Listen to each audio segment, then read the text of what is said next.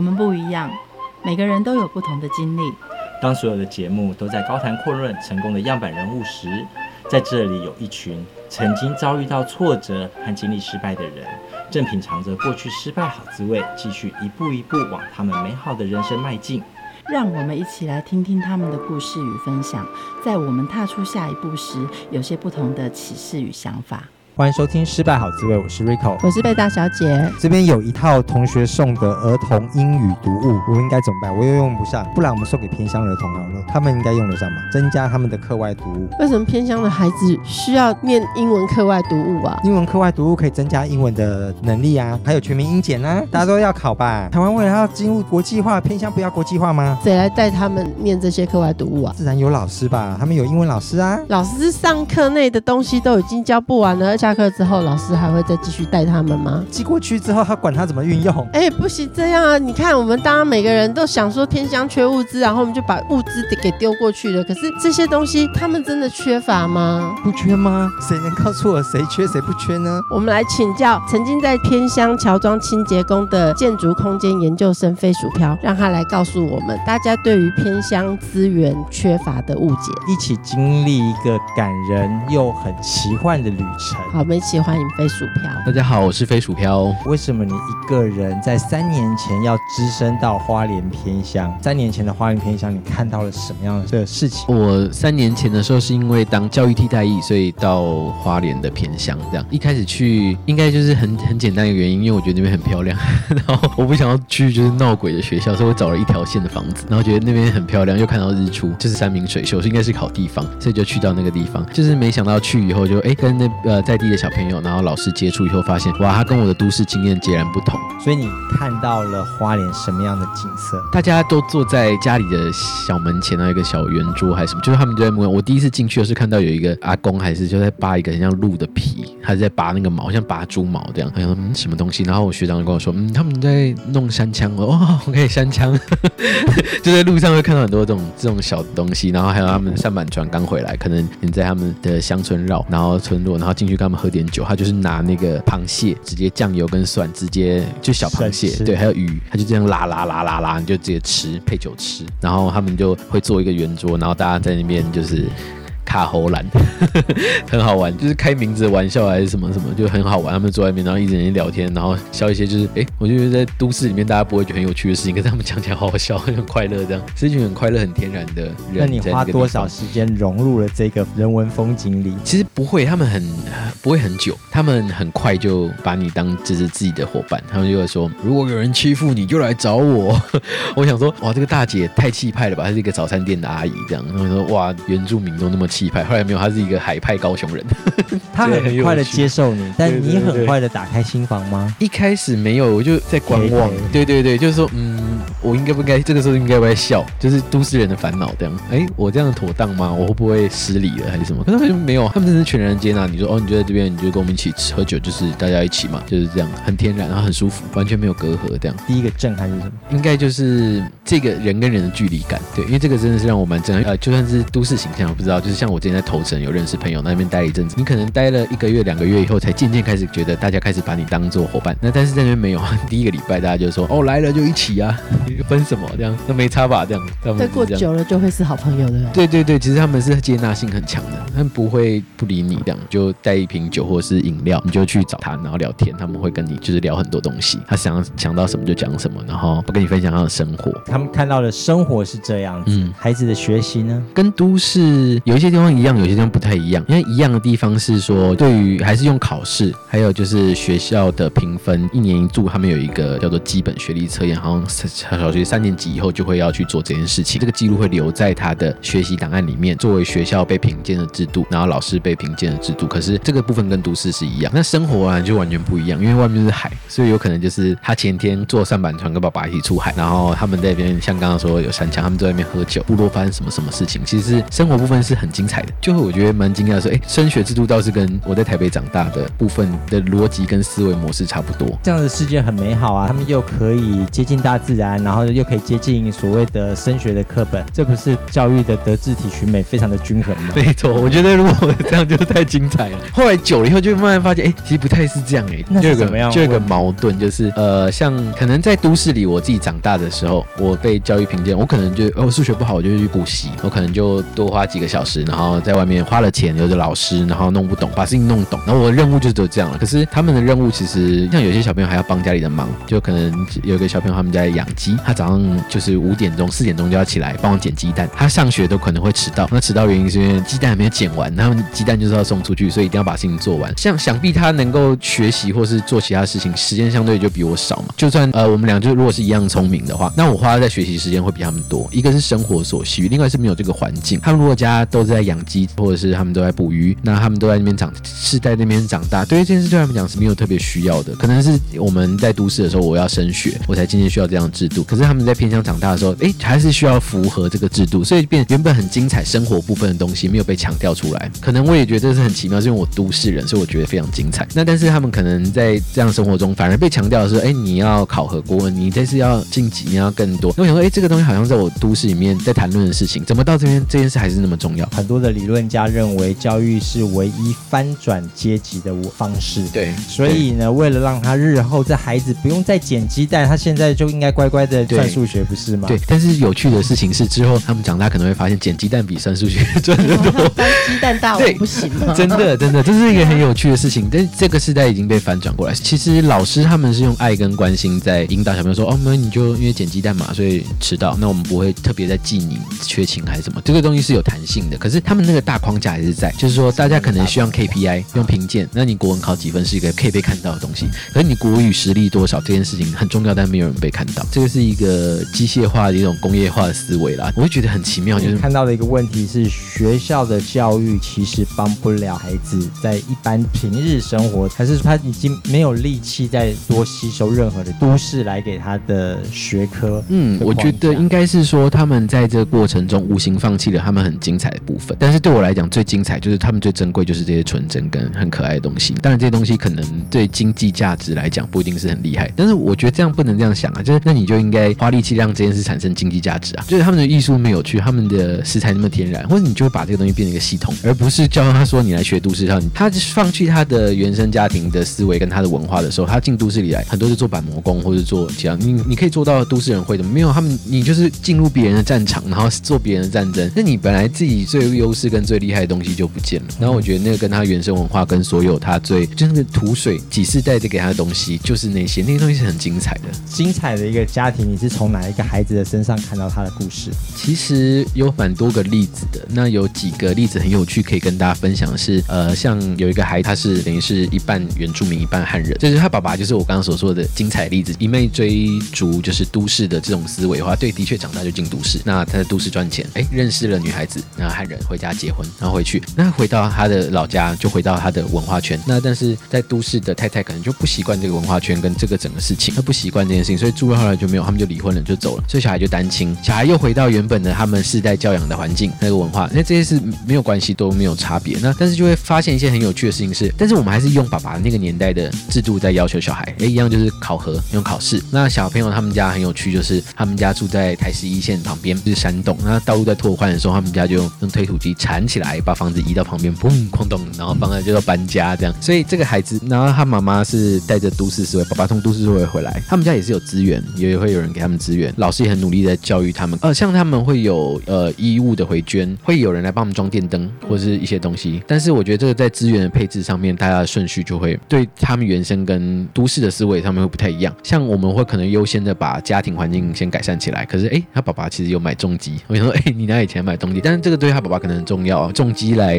表达自己或是怡情养性，对对对对对，我的兴趣，对，有可能是重要的。可是当然这资源的配比就会是不，所以我们看到的是他们的生活重心跟一般我们在都市里面的重心其实是重量是不一样的。对，他们有他们的配置方式跟方法，可是问题是说就是哎，他们别人说有资源，可是问题是他还是在同一个思考模式下面，我还是要求你在用都市思维思，然后去考试，然后你去念书。当然预期上你可以翻转这些事情。可是当你没有这些认知，家里不是念书的环境，他们也不支援这件事，然后你可能还要帮忙家务事，还要做别的事情，或者是你哎，你根本就不觉得这件事很重要，那势必你还是在那个考很差，然后没办法升学的那个循环里面呢。这家庭里面会有个冲突，为什么有能力买重机的爸爸还需要大家资源上捐助？嗯，这是一个很蛮有趣的问题。对，的确是有这个很奇妙的问题。是都市人看到他们因为对生活资源分配的比重不同，所以他认为，你看你多缺衣服，你多缺灯，所以我现在要捐给你这些东西。嗯、应该说，对你说的是没错，是一个直觉嘛，就觉得呃偏远，那我们应该缺资源，像大家会捐蜡笔，然后捐衣服，然后或者是捐物资、捐书。但是我在那边看到很多人说，哎，这些东西其实很多被充分利用，对，没有，然后很多人都有了，因为大家都同样的思维，就是动都市去假想。但我想说，哎，他们好需要一个人告诉他说，其实并不想说告诉这么严肃啦，就是说引导他去了解他生活中最重要的次序或对他有帮助的东西是什么。可能像爸爸觉得是重机资源就到重机上面去，但是对于像学校来讲，其实这些书也是有啊，带孩子一起念这些书，老师呢，或者是带孩子念这些书的大哥哥呢，如果有这些人的话，那这些书才有价值，不然这个小朋友从头到尾就觉得这个书跟他是绝缘品。那学校老师其实还蛮有爱心，很努力在经营这一块，但是我后来发现这个人才的缺乏更严重。在借由你的镜头看到了，那大家应该捐什么过去？自己的专业捐过去。嗯，这是一个很好的概念。我到澳洲打工度假一年，呃，当然如果是赚钱，那个的确会赚了。但是如果是体验型，有些人是 long stay 或者是在一个旅馆打工换宿，其实某种程度上这件事情在里面做还蛮有价值，而且会收获蛮多，因为会收到满满的是在地的爱跟关心，这个还蛮有价值的。其实这件事情还蛮值得做，而且是一个我觉得听起来蛮厉害的，就是哎，我在偏乡待了一年，然后我把我的专业都给小孩子了。我当初在选教育替代役的时候，就有这个美好想，我觉得这样听起来比我擦步枪擦多亮来厉害一点，这样比较有实际价值。就后来你乔装成清洁工，到了那边去打扫他们的家里空间还是学校空间？就是打扫学校的空间。从打扫学校空间，你发现学校空间有什么样的问题？应该说生活习惯有他们自己的生活习惯的摆放方式啊。如何解读他们的空间？其实是一个很方便，然后很直觉的东的做法，就是嗯。很有趣，就是我边在收东西，比如说我呃后来花一段时间把所有的空间就是打理了一遍，因为我觉得哎好好的把空间打理完，所有的公共性跟人跟人互动可以有 有效率的促进这样，然后我就发现都很有趣问题，说哎为什么柜子要放在窗户前面？然后但是也没人可以回答我的问题，好像历年以来就是这样，所以也不知道当初谁放，可是到现在为止就是它就挡住采光，一直到现在这样。然后我就搜一搜说哎那为什么那个起跑的那个鸣枪会放在这里？然后那边还有两只，所以到底发生什么事？我说哦因为去年那个有那个长辈喝酒很兴奋，他们就把那个拿走了，他们整套拿走了，所以现在就找不到了。有很多都很奇妙的事情，所以跟所有在地的习惯跟他们就是很有趣的琐事连接在一起，就是按图索骥找到这些线索，其实很有趣。哦哦，我他是这样想的，这样就很多这种精彩发现。然后最精彩的是就发现小朋友就是翻箱倒柜发现小朋友的画，那时候翻一翻就说哇，这好可爱，好精彩，好纯真。为什么会有画出？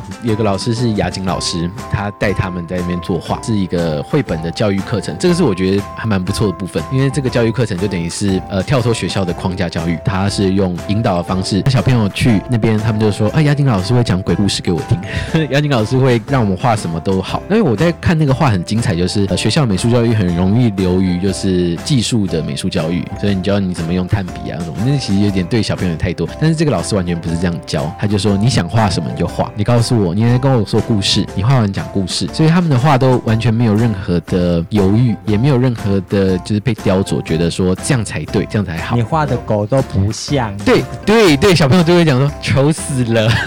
那些框架，对，没有这个事情。但是那个老师画出来以后，就我就觉得小朋友画就是心里是两面，哇，这狗好丑，但丑的好可爱，就是那个很真，他没有任何，因为有时候小朋友会怕，你会看到描线描两次，描三次，我老师笔再盖上去，就没有这件事情。是老师承认小朋友就是这样画，承认他的世界观，承认说哦，你家就是在大卡车台十一线旁边，所以你就会画卡车，然后卡车就是你看到颜色可能脏了一点，但是就是你的颜色不知道哪里混进来，他完全承认这件事情。所以我觉得哇，这个事情太棒了吧！就想说，刚好那个时候校长有一个任务，他说：“哎，你会用绘图软体，对不对？那你你会排版人，那你来做个绘本。”那我说：“校长，你要做绘本，那我们现在目的是要做证书，还是我们要做就是卖书，还是说就是要做公关交际的？”他想说：“嗯，都可以。”我说：“哦，那我懂了。”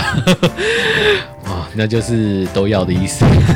所以就开启了这个计划，它是个因缘际会这样。你首先翻到绘本的时候，对你的触动感觉是什么？就很直接这个念头说，哇，天啊，这太可爱了吧！我就会想说，这是什么？这是哪里？小朋友都毕业了一季而已，所以大部分都还在里面。那我当然不会指着这个问，因为连他们自己都忘记自己当初画什么，就想说，哎，这棵树出现有点多次哦。后来发现啊，这是学校正中央操场上那棵大树，就这一棵，就这一棵。然后后来发现啊，这个是他们绘本有些讲故事，有瓜牛还是什么？我想说找很久找不到瓜牛哦，在整张画那么大一张的最下面小角落一个手指头的地方有瓜牛，就找到这些东西说哦，原来这是他们说有时候会变食物的瓜牛。那平常在哪里看到还是怎么样？就渐渐的，因为他们的画，所以好像提前看到了很多以后一年会发生的事情。孩子的这些画当中，你决定要帮他们出了一个绘本。校长决定要出了绘本，然后孩子的画让我决定了要保留他们的纯真。好，那你如何保留他们的纯真中对抗大环境的不纯真？哦，对，这个很有趣的部分是因为第一个我是汉人啊，当然因为教绘本老师也是汉人，那这个就是一个第一个冲突点，就是哎，我是一个汉人，然后我现在在整理小朋友的故事，那小朋友故事本身的可读性就会是发散性，这很正常。但是好像如果它是一个多用途的绘本的话，它故事不能太发散，不然它的艺术性跟价值的话会比较呃不可读，不可读大家就不会聚焦。所以我还是有用一些方式让它变得是接近故事初衷，但是把故事线条变得是可读的。对，那跟那边的老师讨论。那这本绘本的主题是叫打鲁骂，在就是他们的语言叫做回家了，就回家了。为什么会定这个主题？嗯，因为都画他们家附近的一些对风景。这其实是一个初衷，就跟看到绘本的心情一样，觉得其实他回归根本的所有的像教育或者什么，其实是回归他身上，他要有自信，他要被看到，然后他的原生家庭，他所有的事情是就像回家一样自然，你家人不会拒绝你，就家人大部分呃大部分啦，不能说全部，就家人是支持你的，然后那个是有爱跟关怀的，然后在这样的环境下面的长成，所以其实它是有一个我们很希望有这样的寓意，我们如果可以带小朋友，因为这本绘本，然后他们可以诶在外面发表给人家看，诶那绕一圈回来就诶那我们带着绘本回家了，打鲁骂，然后大家回家了，还有一个完整，对，当时有这个想法，企划差不多了，那嗯给谁看？呃，我们因为有联系到雅景老师的关系，那雅景老师帮我们联系了凤甲美术馆，那美术馆也很在意小朋友的作品，就说那我们可以给他两个月的展期，这样就本来是其实蛮规划是这样，那我们带小朋友去，哎，想说如果有新书发表会在那边就会很棒，因为小朋友就可以展示自己的书，然后办画展，然后跟大家介绍，然后有记者采访，哎，这是应该是一个我们无意中发现的一个好线索，但是它是一个可以呃回归教育，我们觉得教育意义跟对他很有帮助的方式，因为我们就假想那个小朋友就是哇很兴奋很开心，觉得大家很重视他，他生命中有个这个回忆，这样，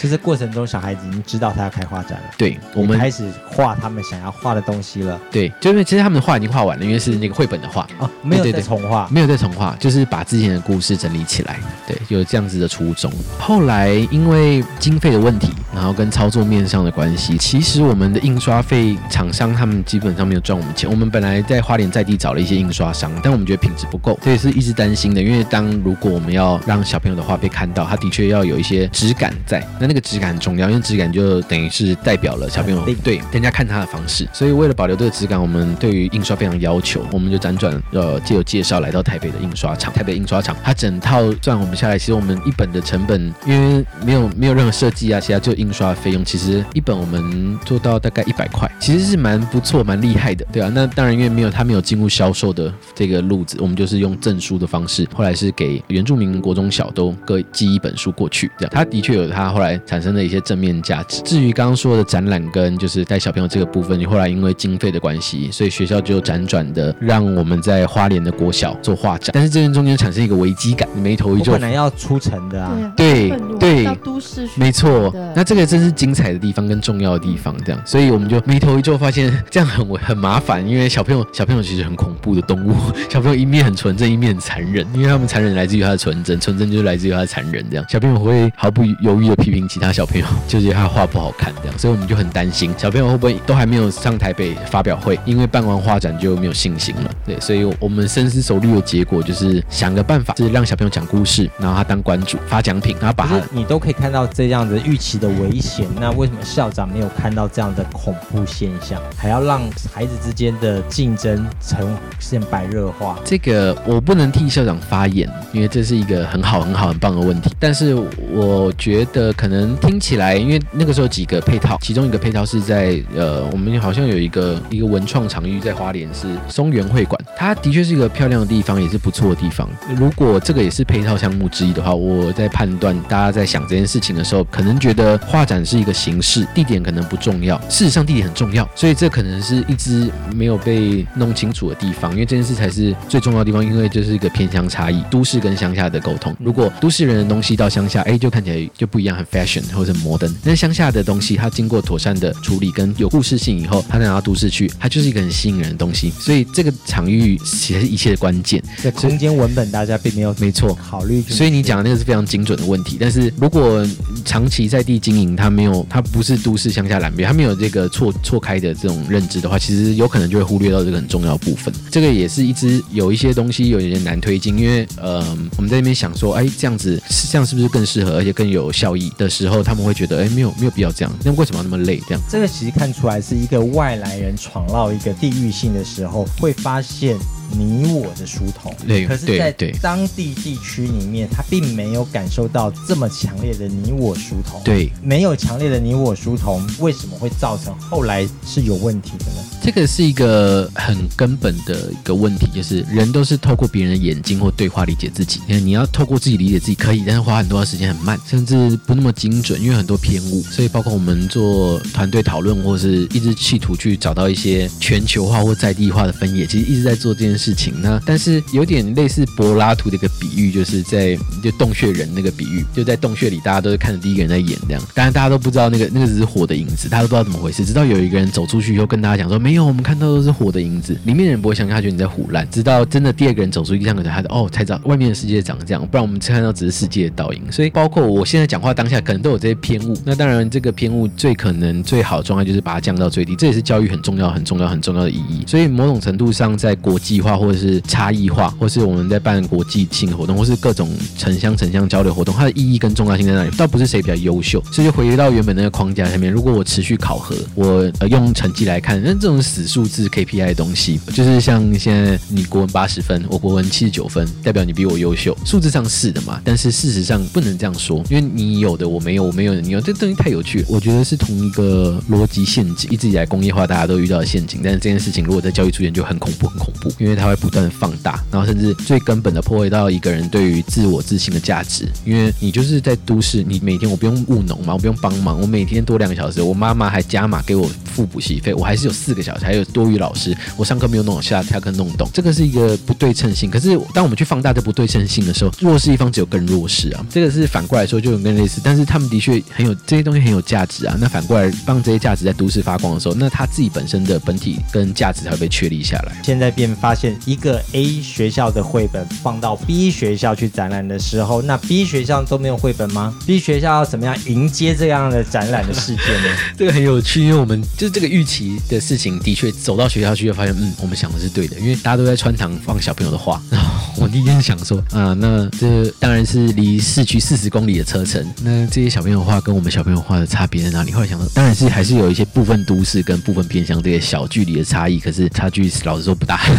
真的不够。大这样不够大到有那个惊喜感，所以我们当下就是很紧张，就是想说，哎、那赶快要变招式这样，所以才想到后来的那个讲故事，用讲故事当关主的方式来反转这件事情，甚至绘本一开始都不要拿出来，就只是讲故事而已。所以对于在地的小朋友，他们就是说，呃，另外国小小孩就是说，哦，今天有其他国小小朋友来跟我们交流，他讲他的故事给我听，可能就着重多一点在，呃，因为毕竟都市花莲市区还是汉人多一些，那边是他们是一半汉人一半部落，所以就可以讲在地的故事，那还是有点精彩性这样。那重点是有奖品。然后我们后面还有一些特色，像我们小朋友独轮车，我就把独轮车拉过去，让他们示范给他骑，边骑车边吃香蕉，就很好玩这样。那你听到怎么样有趣的故事？讲他们话里面的故事。小朋友说他们家是坐舢板船出去捕鱼，那他们就会在那个船上嘣咚嘣咚蹦脚在那边踩跳舞，以后那个鱼虾就会跳上来，是小只的。讲了这故事，我说哦，原来你是这样捕的，因为晚上跟那个在部落他们喝酒的时候，就是这个东西拌一点酱油跟蒜头，然后啦啦嘞就生吃这样。就是你第一天来招待你的那。对对对，就会觉得很好奇。说当下就觉得要吃掉，觉得这是一个礼貌，当然这给你吃。可是你就是心想说，这晚上我会不会 hold 不住？这个东西我可不可以吃掉肚子里面会不会有问题？但是没有，就哎、欸、很天然这样，很多像这样的很有趣。然后小朋友画他们的生活空间，我说哦，你家是养鸡场哦，原来这是捡鸡蛋的故事，所以真的是长这样。去他家发现这不是抽象画，这不是某种厉害的奇妙的表达跟厉害的转换，那他家就是真的是这样，就是一个梯田，然后上面下面只是他把一个立体的东西画到平面上，所以就看起来像平面，就是打立啦。对对对对，就很多这种就是哇，很奇妙，就说哦，原来是这样。孩子之间在说故事的时候是互相聆听的，还是其实是想要勇于表达却没有听见对方的故事？我觉得我们这边的小朋友的反应非常的有趣。呃，先说结果，我们结束以后看到他们很兴奋，他们又回家就是很开心这样。他说：“哎，你知道我刚刚怎样怎样，就是很兴奋。哎，代表这件事是成功的。我们这边的小朋友他们自信心是增长，他觉得哎，他跟其他小朋友表达了他的生活环境跟故事。另外一边的小朋友的话，他们有礼物可以拿，看起来场面是很热络，是蛮开心的，这样是不是玩的蛮开心，因为有些互动跟交流。整体来说的那个质感还蛮不错的。那重点是我们小朋友讲说，哎，哇，那还好，像没有没有就是很沮丧，回家说，嗯，他们都批了，没有，他们很开心，他们很兴奋，那这样就就蛮有价值的。好，我们看到孩子是开心的，那整个画展在老师之间和大人之间的角力又是如何看待这件事情？嗯，这也是一个很精准的问题，这个问题很精准，因为。嗯，我们其实画展做了一件很有趣的事情。呃，当然校长也有来。呃，其实那个画展花了最多钱的部分是在门口放了一个大气球，气球大门上面写了“欢迎某某国小小朋友莅临办画展”，就是一个大的门。你知道那个很多气球做的那个东西花了不少钱，然后剩下的钱都很少。然后我们在前面拍一张相，两边的校长，然后主任，然后小朋友这样。以这个资源的配置来讲，我觉得很有趣。它反映一件事情，就是这件事情很重要。然后当然，如果理解。公家机关的呃结案报告的话，这的确是重要的事情，因为有钱说花到哪里去，或者是这钱在哪里，这是很重要的事情。可是我觉得好像最更重要的事情是小朋友回家很兴奋那个东西。那这个东西一直都不好捕捉，所以说我觉得这个东西说不定是有记者，或是有电台，然后或者是有一些书面记录，或是二次的影像记录，做网络行销或什么。其实这个东西是很有价值的，因为它可以告诉别人说我们学校在做对的事情。呃，你们欢迎你们把人力，或者是你们自己来。来教到我们小朋友，我们来做交流，或者这是很好的正循环，其实反而是，但是又回归到我们刚刚说的这个城乡关系，或是一个既有制度的里面的想法里面的话，他们可能这个事情对他们俩蛮重要的，所以这个是一个很大的心路历程的。其实不能不说当初是有点生气了，但是因为没有办法，他们就是这样子很久了。这件事情我们还蛮高兴的是，拉到就是台北凤甲美术馆在做新书发表会的那一天，有把它再反转过来，因为有记者，然后也有找就是原平。台的，让他们在采访，然后小朋友的舞台，然后在意绘本的台北的朋友找一找，然后大人们，然后他们讲故事，一样讲绘本的故事，然后提问，整个事情就哎回到一个一个对的状态里面了。那绘本发出去，然后小朋友回来坐那个普悠玛号回来就更兴奋，他就眼睛张很大，然后旁边都是其他乘客，就是有点没礼貌，然后讲话很大声说：“你知道吗？我刚刚，我刚刚。”我想说，哦哦，很棒哦，今天非常成功，很值得，很值得。他很开心，开心到忘记自己是谁了。我回去，他们就毕业了。哦，我就毕业了，不是他们，是我就毕业，因为我就退伍了。所以，但是这件事情很重要，因为他们回去就说，哎，你知道你几点几分要看那个圆明台？我有上节目啊，光怎样怎样怎样。我相信这个是一辈子的东西，这个东西绝对是一辈子，因为这个温度跟整件事情。哎，我小时候出了一本绘本，哎，你知道吗？我们在台北新书发表会，其实这也就是我们要创造的事情。他觉得他生活被重视了，他的价值观，他的生活，他所有的他的创作跟他整个人，然后这件事埋进去，放在他灵魂里面，然后就长大，因为就是会长大嘛，长大还是很现实啦。但是我觉得在小时候有很多重视，然后跟对他的关注放进去是比长大放还重要，因为长大就是现实了嘛。但你小时候不放这些梦幻东西，等到什么时候呢？很重要的。我们从一个孩子的原始的生活空间浓缩到一个平面的绘本上，这个绘本呢被你发挥起来呢，最后我们发现了有很多很多的空间。第一个空间是学校跟校际之间的空间，还有发现这个绘本反映出老师在经费权力所观看的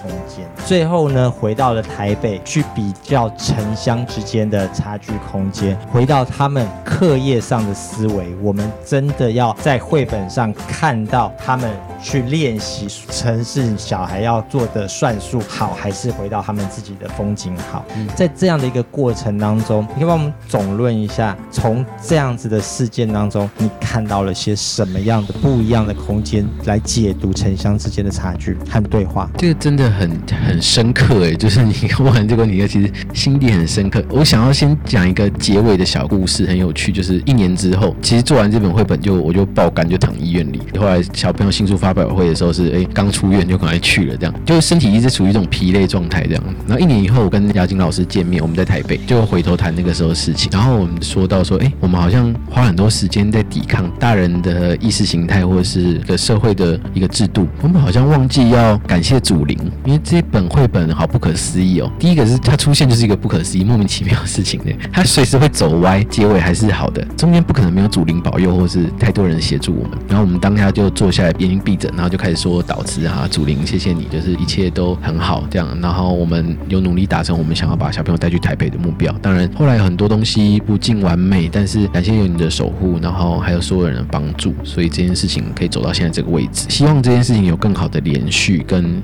有更多人可以加进来做正确的事情。讲完以后，我们俩就很感动，眼泪就掉下来了。那个感觉是说，就这件事终于结束了。但那个一年之后，气了一年，终于都不想讨论。终于结束了，就觉得，哎，你刚刚讲人与人对话关键的是，因为其实对我来说也是啊，我介入他们的生活，哎，我一年就走了，你该留下什么？其实用这种心态去看待，就是对话力的开始。就是在商业环境也好，或是老师学生也好，就过几年，大家或是几个月，这个 case 结束就散掉了。你对人家的生命留下什么东西？你要跟他沟通，你要谈什么？是你跟他说你的生活不对吗？或者你跟他说我这样比较对吗？都有点怪怪的呗。想想都有点怪怪。其实答案很简单，就是我觉得里面有个启发，因为人跟人互相之间的启发，你不能控制什么东西。其实你能控制就是自己那个部分，你把你的位置或是能够做的事掌握好，现在就交给祖灵嘛。祖灵也泛指就是所有的亲朋好友或者其他人协助你的力量。有的时候在操作这种计划案的时候，包括我也不得不承认，那个时候有些矛盾，因为生气会爆肝就是这样，就是我自己做错的东西，我太坚持要用这个方式。当然我看到他的好，我也看到另外这样做不好，可是也不要那么坚持，因为有的时候做错不见得就是做错，有的是技术性的犯错，可能之后就对了。反而是你要全然尊重那个你跟你跟你互动的对象，就包括校方、包括小朋友、包括老师，他们的人生什么东西重要？所以那个启发是什么？我们找到一个点是绘本，绘本启发了小朋友。那我们把它想大一点，那启发对校长会是什么，或是校方会是什么？他们有理解到偏向跟在地，如果他可以理解到说，哇，那下次就精彩，对，因为多一个助手。所以这个好的连带是连续的，它是正面循环，越来越大，越来越扩大。因为越反思到最后，发现，嗯，对话就是先把自己的偏执，任何的偏执放下来，你完全承认对方的生命跟他所经历的一切，跟他渴望的东西，就算你觉得很不堪，你也承认他，承认这个人的存在，然后跟他想要的，跟他想经历的。那当然有时候就因为这样，所以有些人就错过，根本就不存在。可是这个他才会往对的地方走，因为你所有的强制性跟所有的，像老师说，你要画这样，你要这样画，所有强制性只会对自我历程的犹豫跟质疑，那有可能就是得做错的事情才会学到，你还是得让他错，那就只能感谢祖灵。其实这件事我想了两年了，我觉得因为三年前的事情，包括我自己，我觉得嗯，有些东西做的不尽善尽美，就是这一块。你毕竟是从别的地方来，带着眼光，你有一些方法，但是启发才是最重要，那个会留着，那个会一辈子的。但是冲突也会不见，对啊，那冲突之后的启发是什么？重点是那个尊重跟启发。好，谢谢。节目的最后，